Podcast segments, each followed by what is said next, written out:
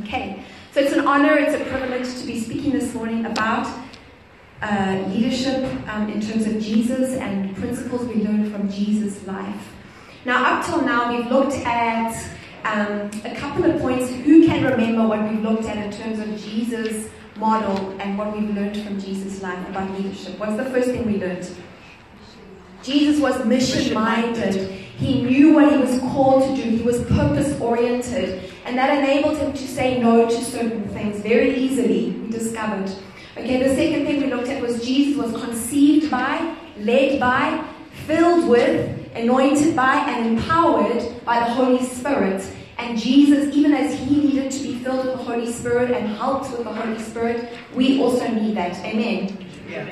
Today I'm going to be looking at two more um, principles that we, look, we, we glean from Jesus' life, um, time uh, permitting. Um, the first one was, the first one is that Jesus was secure in his identity. Jesus was secure in his identity. Jesus was secure. I mean, he knew who he was and who he wasn't. And it's really important that we know that as people as well. Secure, secure comes from uh, the words say and cura, which means without care. And my husband often says that it's not about being careless, but it's being without care of what others think, like undue care. How many of us often think, oh, well, I wonder what they're thinking. I wonder how they see me. And we spend a lot of portion of our mind share trying to control how people view us.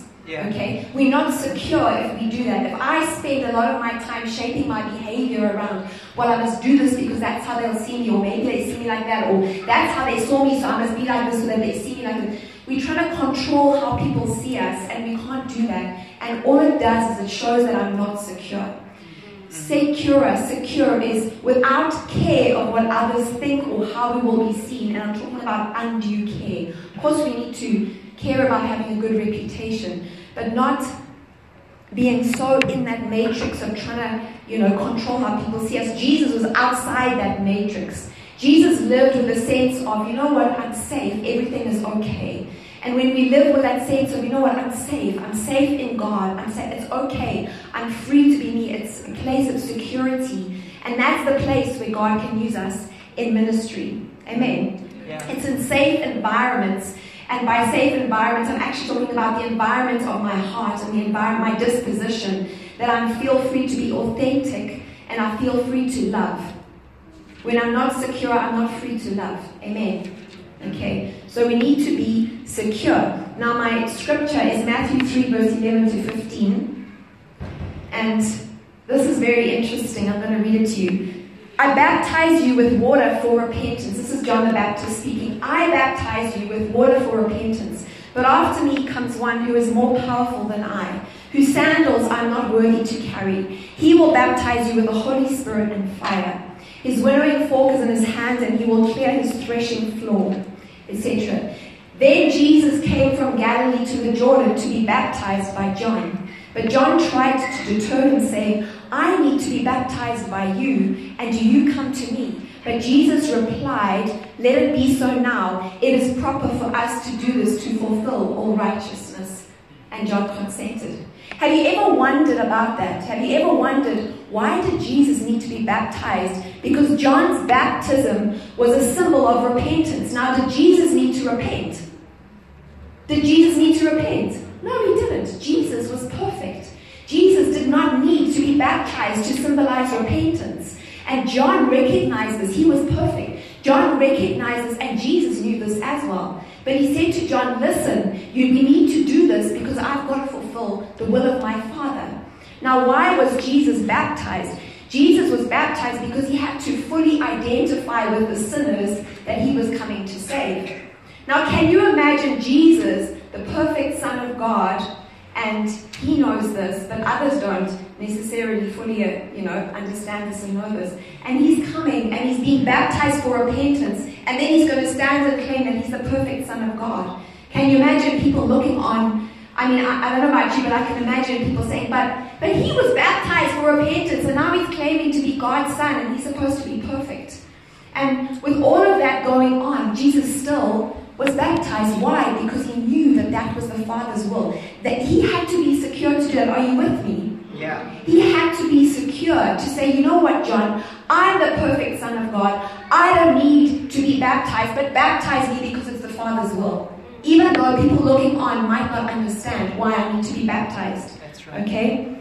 Now, Jesus fully identified with us as sinners and he was baptized in obedience to the Father's will. Do you fully identify with those who's God, who God has called you to? Do you fully identify with them?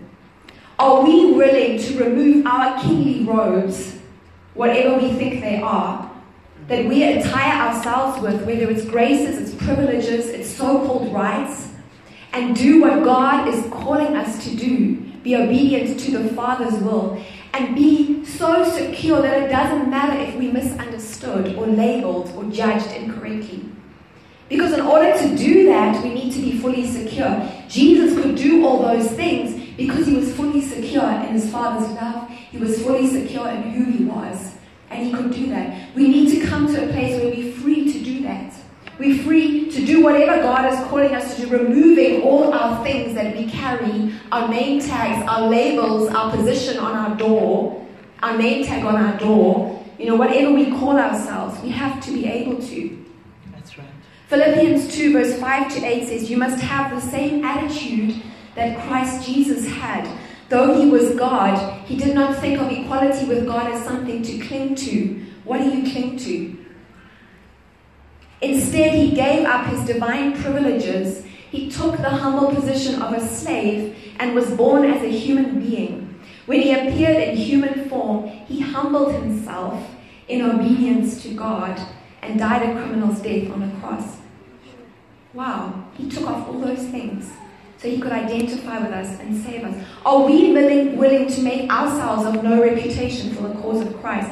I don't know about you, but I find it difficult just to walk up to someone I don't know in the street and say, hi, and start a conversation. It's not in my natural makeup. It's not in my natural makeup to walk up to someone and just start sharing the gospel. I find it difficult. Does anyone else find that difficult? It's hard, okay? But are we willing to speak out and share the gospel when God requires us to, when He wants us to? Are we willing to just die to that, whatever we, whatever image that we've created that we're wanting to project? Are we willing to just die to that and say, Lord, I'm in you, I'm secure in you and how you see me, and I want to be obedient to you no matter what? Because we need to be secure in order to do that. Can we stand for truth and integrity in our businesses, families, friendships, government, if you're in government? Okay? When others are bending the truth.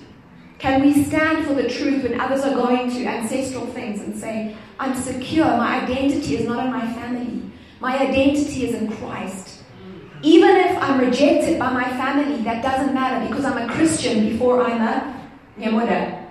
I'm a Christian before I'm that. That's my identity. That's why my security is in that. And it frees me to say no to things that I need to say no to. Yeah. This is how John saw the situation. He said, I baptize with water, but right here in the crowd is someone you do not recognize. Though his ministry follows mine, I'm not even worthy to be his slave and untie the straps of his sandal. Jesus was ministered to by John, and John is saying, I'm not even worthy to untie his sandal straps.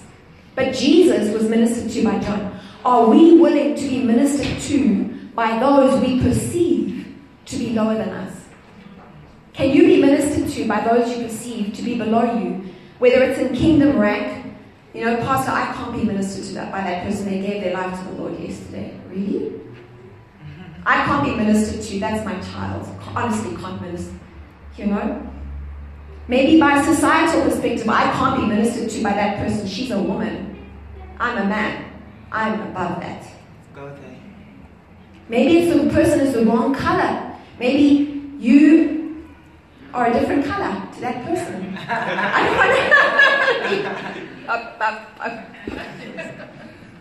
Maybe it's by different. Maybe say I can't be ministered to by that person. That person's the wrong color. I know what that that people group did.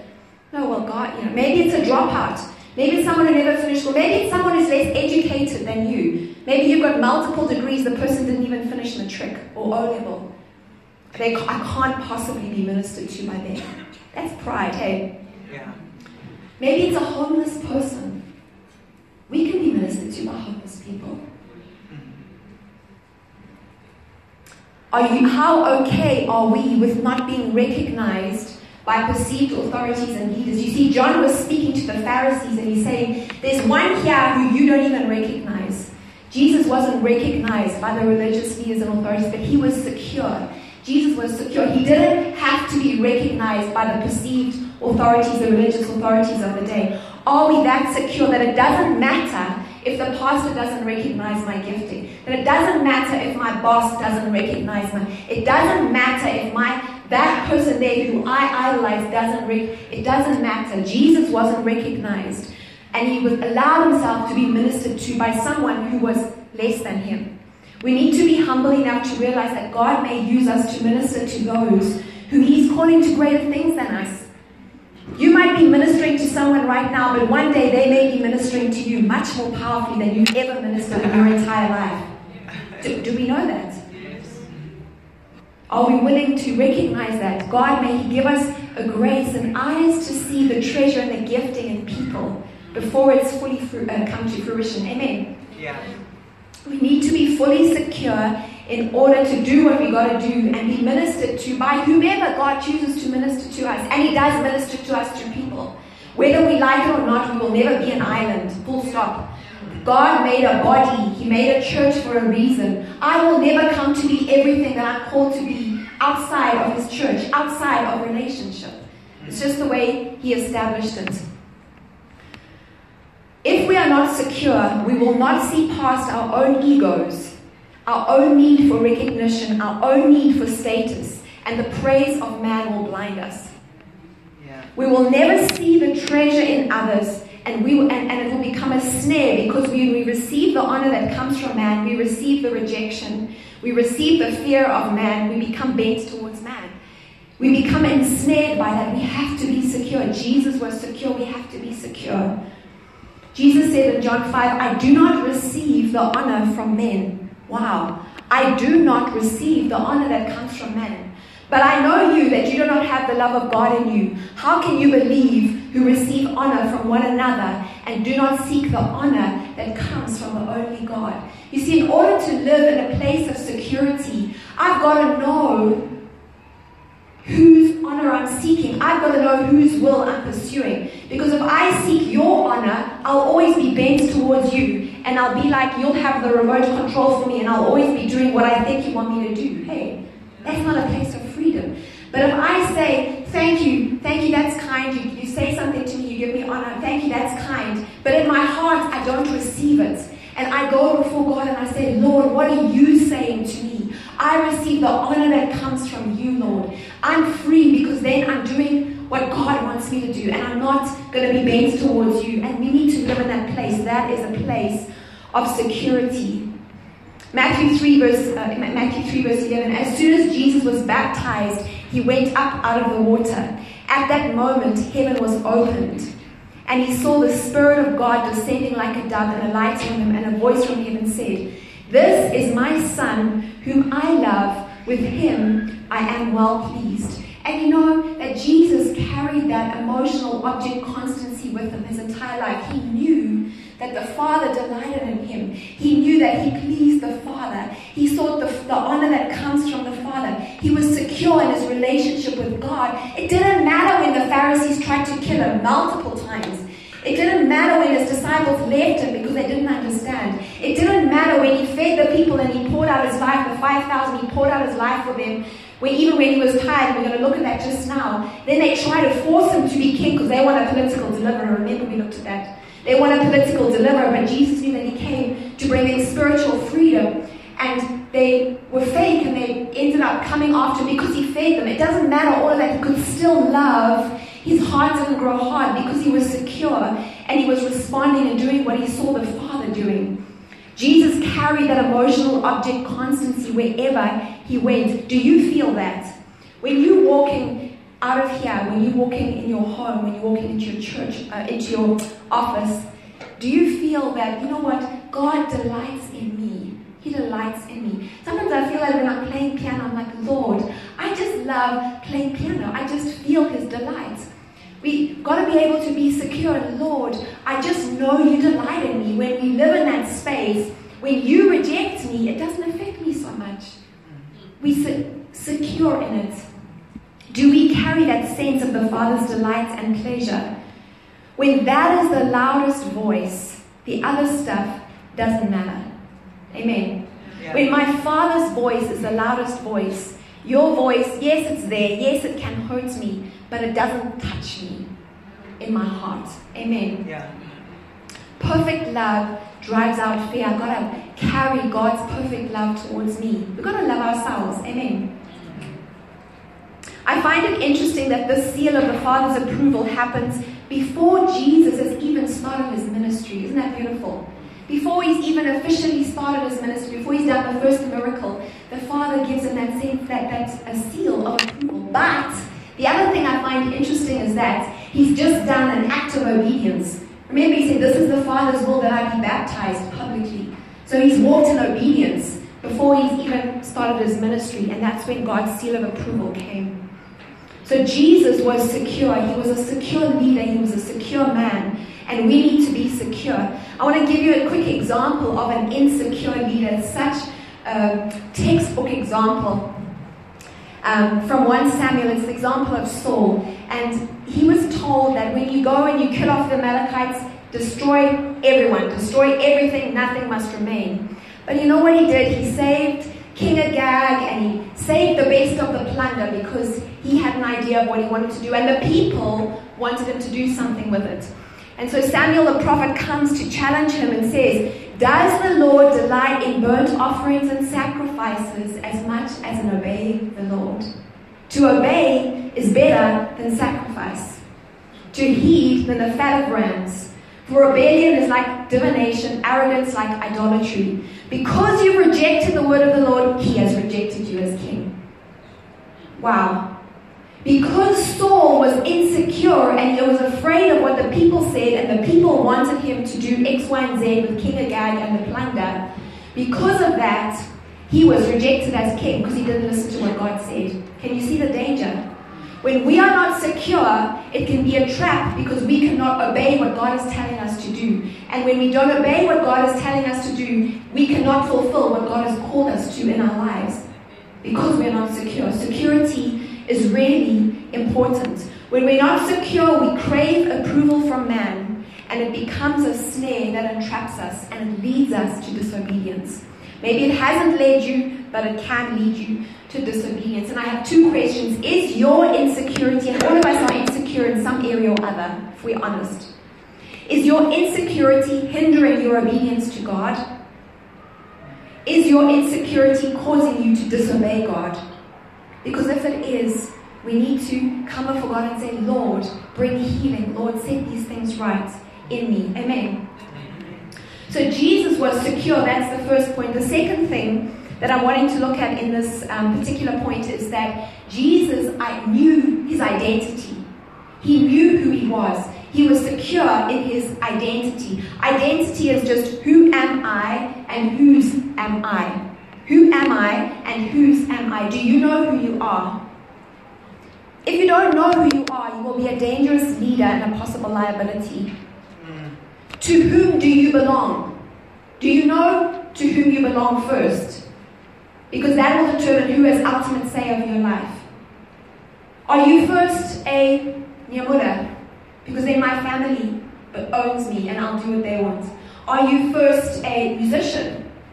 Are you first a businessman? Are you first a, I don't know, what are you? Who are you? Because that's who owns you. To whom do you belong and who has ultimate say over your life? What are you first? If someone say, if someone, if you were to describe yourself to someone, would you say, well, I'm a black female? That's the first thing you say. I'm a black female, I'm an African, I'm a white male. Or would you say, I'm a Christian? Am, am I a foreigner first? No, I'm a Christian first. That's right. How do we define ourselves first? Who are you first? And whose are you first? Are you yours? Is your time yours or is it God's? Godly. Who is Lord of your heart at the end of the day? Not only on Sundays between 9:30 and 11:30, but when you walk out that door, who owns your heart? Who really? Where's your identity and whose are you? Matthew 4, verse 1 to 4. Jesus was led by the Spirit into the wilderness to be tempted by the devil. Forty days, forty nights, he fasted and became hungry. During that time, the devil came to him and said to him, If you are the Son of God, how many of us hear that in our hearts, or we get that sense of, if you really, if, and it's not even, may not even be words, it's a feeling we get, hey, if you really are, tell these stones to become loaves of bread. Prove it. But Jesus said, no, this is what the scriptures say, and he used the word of God to come against the devil. The devil was questioning who Jesus was and he was questioning Jesus' authority. But Jesus was secure in his identity. You know, I found myself in a situation the other day where, you know, when you've been known by a certain group of people like this and they don't actually know any of this about you, and then suddenly they see some of that creeping in and it's showing, and they almost can't believe that that's really you. And so they'll say, they'll say, you know, when people say things to kind of play the grand equalizer role. I hate it when people do that. When they just want to put you down, to put you into your. And I'm like, I'm just smiling, and I think they don't actually know me, you know. And there's a side of me which rises up, almost wanting to show them. Do you know that feeling? We just, well, I'm just going to show you. But what is that? That means that if I have to show people, then I'm not secure. Because whether you see it or whether you don't, it doesn't change who I am. Hey, we got to be secure. If you really are, no, I'm secure. I don't need to prove anything. I can just say, well, I am beloved of God. I am. This is who I am. Even if I say it to myself, I'm secure. The enemy loves to question our identity. Do you really think that you can, by yourself, stand up against your family when they've been doing this for hundreds of years and you can do you really think you're going to change anything? Well, I'm just going to stand up for the truth and God can do the rest. Amen. We don't, when we feel the need to show people who we really are, we actually need to stay, take a step back and say, well, who am I really? Who am I? Because if that's the image that I'm projecting, if that's my identity, if that's the first thing that I want people to see, is that, is that right? Should it be that? If you need to see this about me and not that I belong to Jesus and that's enough, then there's something wrong. Paul often tells a story he's walking on campus and um, his pastor at the time, sorry, my love, I'm showing your story. His pastor at the time saw him walking with one of the other pastors in the church, and he was like, and he wasn't, and Paul wasn't a pastor then in that church, and he found something inside of himself saying, Ooh, that's good. My pastor's going to see that I associate with this, you know, with this other pastor. You know, you'll see me in that type of light. And the Holy Spirit just convicted him and said, What other names do you need to attach to yourself apart from Jesus? You're a Christian. Yes. And we do it with names, don't we? Brand names. Brand names. What jeans? We do it. We like to attach names. Calvin Klein. I don't know. I don't want to mention too many. Nike. I wear Nike. We like to attach names to ourselves because it gives us a sense of something. But really, at the end of the day, our identity needs to be we are Jesus's. Amen. We belong to Jesus. Have a really powerful story here. Um, it's written, penned by uh, Brennan Manning, and I'm going to read it to you. Can I read you a story? Yes. Powerful, powerful. By a nun, it's about a nun, a very old nun. This is Brennan Manning. He says, I will never forget a retreat experience years ago in the Midwest. It was a rather large gathering, about 7,000 people. An invitation for healing prayer followed each night's service. I would go into a side room and meet with those who felt compelled to come. On one particular night, the line extended well beyond midnight, and after finishing, I went straight to bed, not even taking my clothes off. I was so exhausted. About 3 a.m., I heard a rap on the door and a squeaky little voice Brennan, can I talk to you? I opened the door to find a 78 year old nun, and she began to cry, Sister, what can I do for you? We found two chairs in the hallway, and her story began. I've never told anyone this in my entire life. It started when I was five years old. My father would crawl into my bed with no clothes on and touch me, and I had to touch him. He said it's what our family doctor said we should do. When I was nine, my father took my virginity. By the time I was 12, I knew every kind of perversion. Brennan, do you have any idea how dirty I feel? She's 78. She's lived with it her entire life. I've lived with so much hatred of my father and hatred of myself that I would only go to communion when my absence would be conspicuous. In the next few minutes, I prayed with her for healing. Then I asked her if she would find a quiet place every morning for the next 30 days, sit down in a chair, close her eyes, and pray this one phrase over and over Abba, I belong to you. It's a prayer of exactly seven syllables. It corresponds to the rhythm of our breathing. Abba, I belong to you. Through her tears, she agreed, Yes, I will. One of the most moving and poetic follow up letters I've ever received came from this sister. In it, she described the inner healing of her heart, a complete forgiveness of her father, and an inner peace she'd never known in her 78 years. She concluded her letter with these words A year ago, I would have signed this letter with my real name and religious life, Sister Mary Genevieve, but from now on, I'm Daddy's little girl. Isn't that powerful? the healing that comes when we know whose we are. See, the enemy loves to put labels on us from the past. We even put labels on us from the past. We identify ourselves with those labels. There may be sins that were committed against us. There may be sins that we committed. Maybe they're how we see ourselves or how we were seen. What labels have you accepted as part of your identity that is not who God defines you as? Have you labeled yourself? How have you labeled yourself? See, the Bible says that in Christ, I am a new creation. The old has gone and the new has come. Isn't that powerful? I'm a new creation. That stuff that happened before, that's covered in the blood. It's not part of who I am. I'm Abba's. I belong to Him, and I'm a new creation. You see, our identity determines our behavior and our morality. Our identity determines what we do. Like Paul often says, if I believe I'm a cow, I'll leave this church and I'll go eat grass when everyone else is going to eat whatever you eat. We behave and we live out how we see ourselves. So it's important that we see ourselves aright. Jesus' leadership, we talk about Jesus and his identity. Matthew and Mark place Jesus' temptation. If you look at Matthew and Mark in the Gospels, they place his temptation directly after his baptism, but Luke inserts a genealogy. If you go and look, you see Luke inserts a genealogy between his baptism and his temptations. And some people say that because Luke ends his genealogy by describing Jesus as the son of Adam, the son of God, some say that Luke intended us to associate Jesus' temptations in the wilderness with Adam's temptation in the garden. Okay? Both were the Son of God, both were born sinless, both were representative heads of the human race, and in essence, both experienced the same three temptations. Now, listen to this Adam faced his test in secret, and his sin was imputed to all human beings.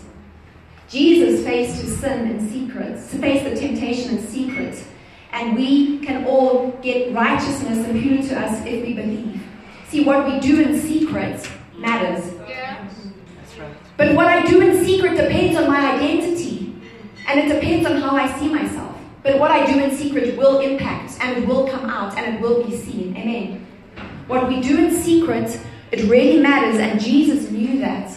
And he was insecure in his identity, and he acted and he lived out the Son of God, the perfect Son of God. When I belong to God, it helps me make certain decisions. It helps me make certain decisions. I don't do certain things because that's not what a Son of God does. It's easier. Amen. And there's a grace to do that.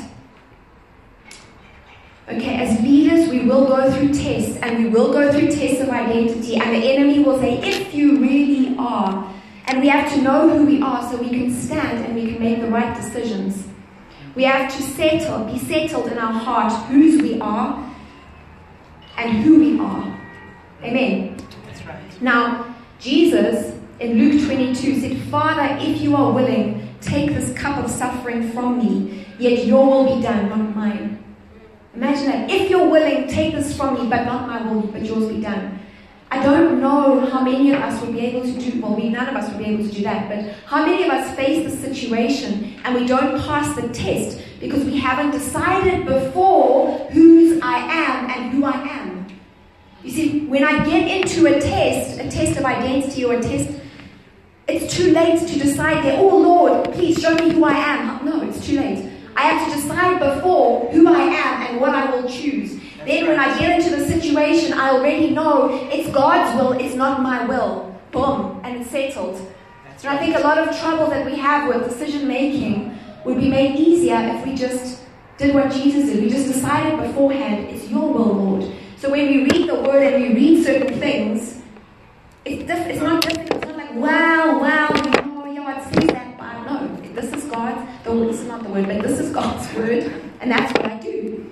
Jesus' identity had consequences. We can't wait until we're in the middle of a test of identity to decide whose will wins out. You know, I practice music and I try and do this with my kids often, you know, but three is a lot and to practice for half an hour every day with three is quite a bit of homework, whatever, but I do my best.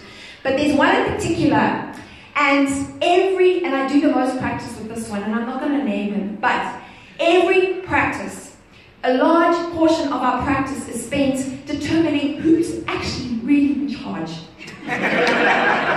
Who is really in charge? How many times will you do the song? How will you play it slower? Will you count out loud? Will you repeat your scale? It's like it's a constant battle of the wills, and it's exhausting. And, so, and sometimes I kind of it's easier for me to think, let him think that he's in control, and then I just shape it. and I sat there and I thought, Lord, is this how you feel with us? Like most of the time on earth, it's a battle of who's really in charge, you know. Let it not be our portion. I don't want to be that child. when we are clear about our identity, these basic questions of life are answered. Whose am I? Who am I? Where do I come from? Where am I going? What is of ultimate value? And who's in charge? These become very easy to answer when our identity is, is secure. Now, I think a challenge we have in this day and age is where we link our identity to our performance. Come on. We look at sporting and we take that and we apply it to all of life. And everyone wants to be number one. Everyone wants to be number one. Everyone wants to be the best. And when you're the best, then you feel good. But how many people are doing that? And not everyone can be number one. And if God wanted it that way, He would have made it that way, but there'll only be one number one and one number two, and, and so on and so forth. Mm-hmm. And you know what? If I'm number five, I'm not a loser. I just came fifth this time, but watch the space. No, I'm only kidding. no, I'm only kidding. we can't all be number one. Okay. Okay, we see it in Jesus' disciples, Luke number 9, Luke chapter 9, verse 46 to 50. Then his disciples began arguing about which of them was the greatest. They had the same problem back then. We have it today. They had the same. Jesus' disciples wanted to be number two. Jesus was number one. They knew that. They wanted to be number two. They were arguing about who would be vice president, you know.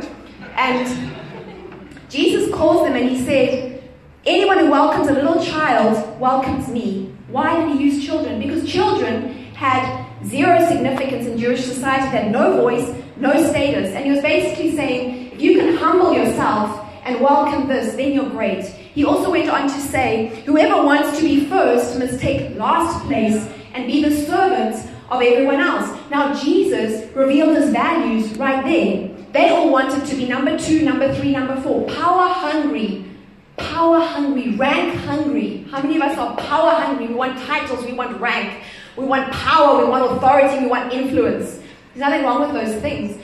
But when we begin to measure ourselves and measure others and measure success by that, we're not measuring success by how Jesus measured it because he says here, whoever wants to be first must take last place and be the servant of everyone else. Then the 70 returned with joy, saying, Lord, the demons subject to, to us in your name. We got power. The demons flee. We could do incredible ministry, deliverance, healings. Wow, it was powerful. And what did Jesus say?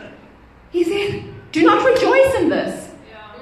And he says, Rejoice because your names are written in heaven. Rejoice because you're my children. Rejoice because you're a child of God. Don't rejoice about that. That's God's power anyway. It's not your power. Don't ever delude yourself. okay? Jesus told them to rejoice because they belonged to Him, not because of what they had done or how they had performed. We have to change how we view things and measure things. Jesus measured a man's greatness in terms of love for and service of others, not in terms of fame, accomplishment, status, gifting, perceived position, or wealth. How do you measure success in your life? How do we measure success in the church? Do we measure it how God measures it? In order to do this, we have to be fully secure because the world out there, everyone wants to be number one. And you're someone if you're number one. And to be different, we have to be secure.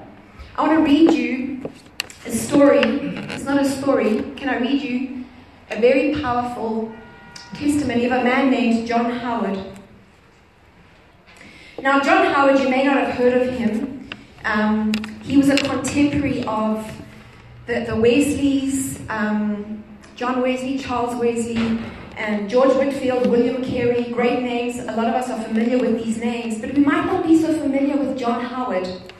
And I'm going to read to you about him. John Howard, since he worked behind the scenes, his name did not have as high a profile as the others that I just mentioned. In 1775, when he was just 29, Howard lost his wife. As he sat by her body, heartbroken over her death, he heard a catastrophic earthquake had struck Lisbon, Portugal, and thousands of people had died. Even today, that earthquake is listed as one of the most devastating in history.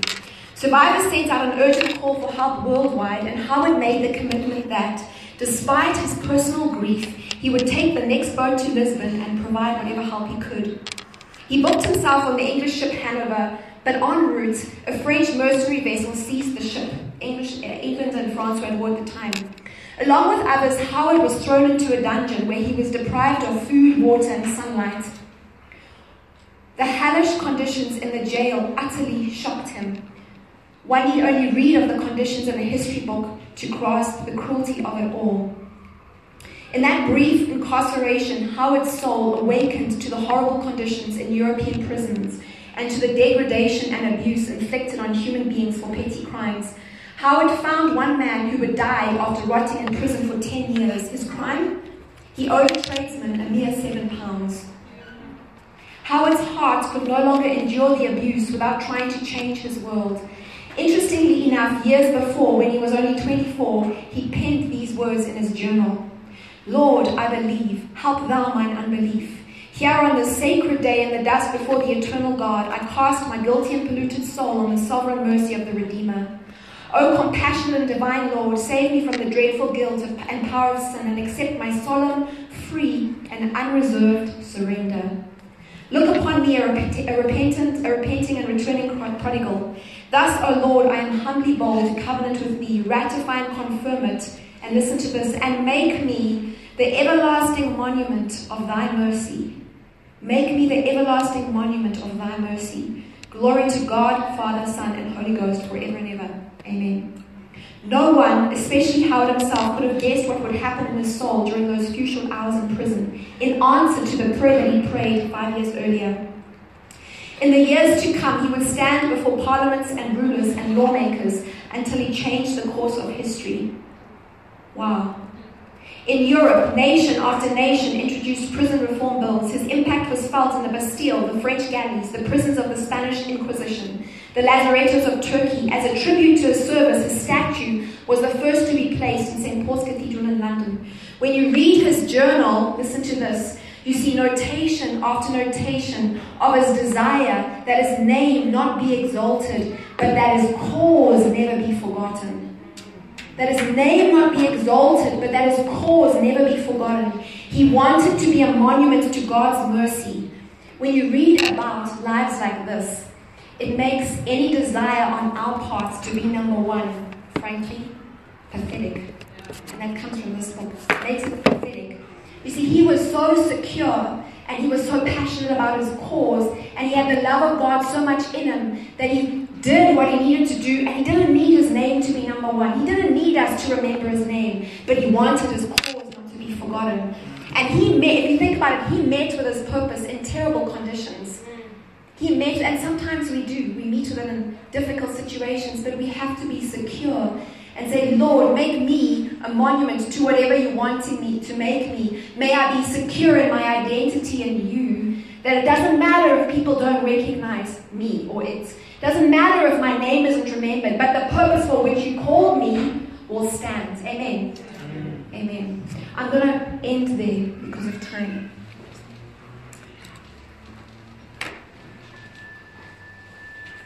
So we've learned over the past few weeks, just looking at this portion of the School of Leadership, um, we've learned that Jesus was mission minded. He was aware of his purpose. He knew what he was called to do and what he wasn't called to do.